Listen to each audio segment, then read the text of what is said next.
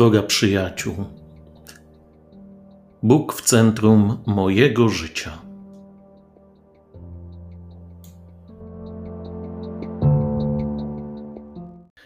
Witam Was bardzo serdecznie w nowym tygodniu. Zapraszam do kolejnej medytacji i posłuchania wprowadzenia do tejże medytacji. Dziś proponuję, abyśmy otworzyli Ewangelię według świętego Jana rozdział 12, wersy od pierwszego do 11.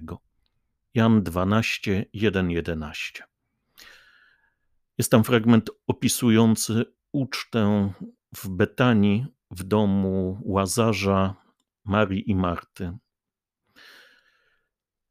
Na początku Poproś Pana Boga, aby wszystkie Twoje zamiary, decyzje i czyny były skierowane w sposób czysty do służby i chwały Jego boskiego majestatu. Taką modlitwę proponuje nam święty Ignacy.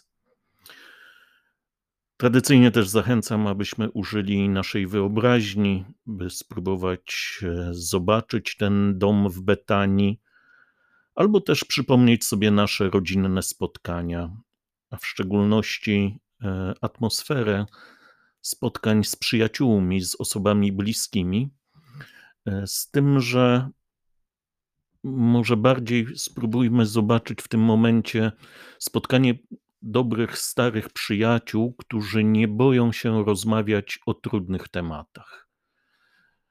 Że atmosfera może nie jest frywolna, ale właśnie poważna, czasami ciężka, a jednak e, jesteśmy e, nakierowani, pragniemy usłyszeć głos naszych przyjaciół, nawet czasami trudne, bolesne słowa.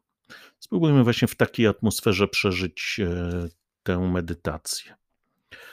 I poproś także u początku o dogłębne poznanie Pana Boga, o dar współodczuwania z Nim i pozwólcie, że takie trzy punkty, trzy wprowadzenia do tego fragmentu Ewangelii Janowej.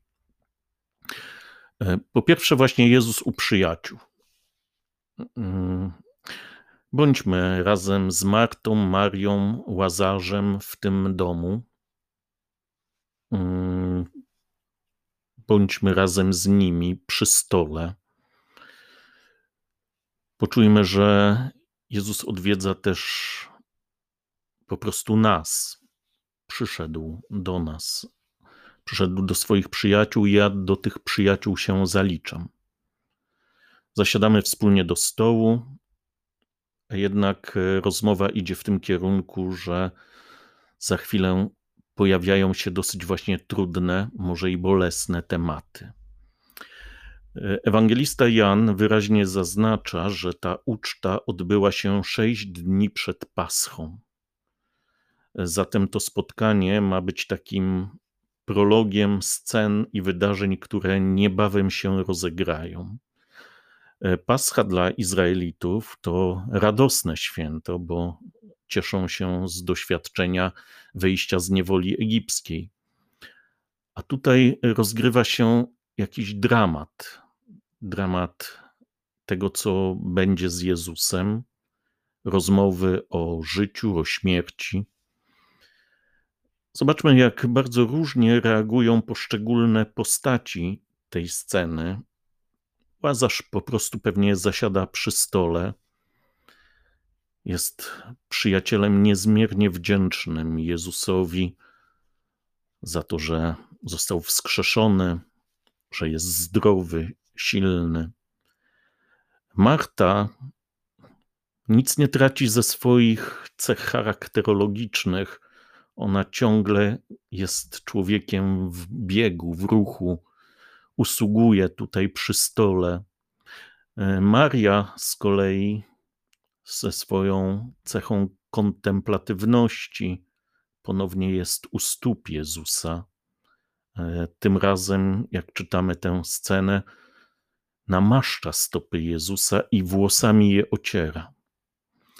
Ale to nie jedyni bohaterowie tej sceny. Jest jeszcze Judasz, którego właściwie najważniejszym problemem jest e, stan trzosa, którym się opiekuje.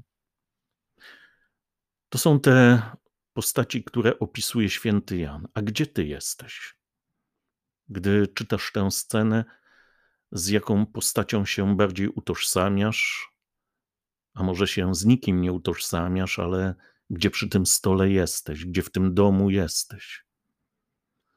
Spróbuj też e, pomyśleć o Jezusie, popatrzeć na to spotkanie Jego oczyma.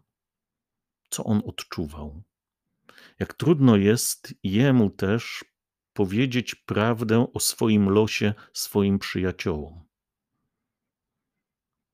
To trochę tak, jakbyśmy mieli zakomunikować naszym bliskim jakieś trudne wydarzenia i nie wiemy, jaka będzie ich reakcja. Druga podpowiedź, czy właśnie drugi punkt, to hasłowo woń olejku. Święty Ignacy zaprasza nas w dalszych etapach, szczególnie ćwiczeń duchowych, abyśmy nie tylko rozważali jakąś scenę, nie tylko sobie ją wyobrażali, ale jak najmocniej używali różnych zmysłów. Jakoś chcę Was pod to też podprowadzić, aby ta woń olejku rozlewana na stopy Jezusa była takim doświadczeniem, przez które On jest nam bliższy. E, namaszczenie w ogóle w historii mm, biblijnej ma taką długą tradycję. Namaszczało się kogoś na króla, oczywiście namaszczało się, balsamowało zmarłych. E, można by powiedzieć, że ten gest, że ktoś jest namaszczany, to jest taki gest przeniesienia danej osoby do zupełnie innego poziomu. Właśnie ktoś zostaje królem, ktoś odchodzi z tego świata, przechodzi w inny. Jezus sam jakoś tłumaczy od razu, że został namaszczony na dzień pogrzebu. I ta woń olejku, który Maria mm, rozlewa na jego stopy, jest tego, jest zapowiedzią czegoś niezwykłego. Dla Marii z kolei też ta woń olejku to taki gest wielkiej miłości do Jezusa. Takiej miłości, która no nie charakteryzuje się seksualnością, ale po prostu bliskością, wdzięcznością. To jest też znak jej pokory, ona namaszcza jego stopy. Proszę, spróbujcie uważnie mm, doczytać tę scenę. Próbujcie też właśnie korzystać ze zmysłów i poczuć tę woń olejku, woń miłości. I czy ty gotów jesteś namaszczać stopy Jezusa? Czy chciałbyś, chciałabyś mu ofiarować coś najcenniejszego, co masz? Czy raczej trudno jest dać tę miłość tak absolutnie, tak bezgranicznie po prostu Jezusowi? Może mamy jakieś opory? To też powiedzmy Jezusowi o tym.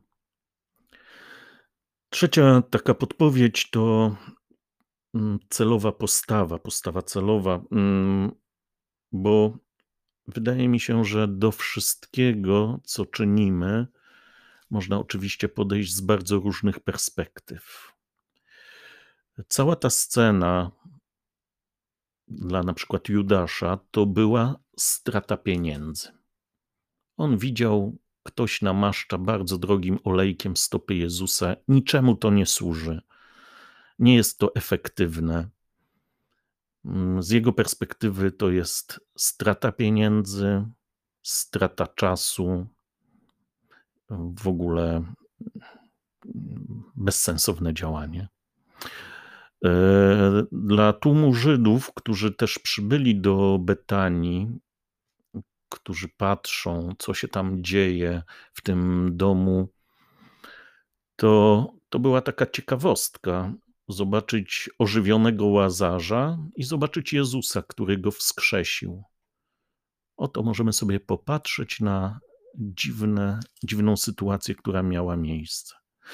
Jak ja oceniam w ogóle Jezusa? Kim, kim on dla mnie jest? E, co dla mnie znaczy ta scena? Czy ja chcę na przykład zasiąść przy stole z Jezusem? Czy jestem gotowy wsłuchiwać się w Jego opowieść o życiu i o śmierci? Czy jestem gotowy dotykać trudnych tematów?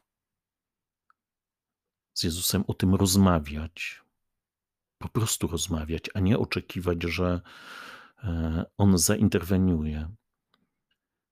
Czy jestem gotowy z Nim rozmawiać na trudne tematy mojego, Jego i innych życia? Próbujmy po prostu pobyć na tej trudnej uczcie w Betanii. Do tego Was zapraszam w tym tygodniu. Na zakończenie tej modlitwy zachęcam, aby powierzyć też to, co trudne w moim życiu, Bożej opiece, odmawiając chociażby modlitwę Pańską Ojcze Nasz.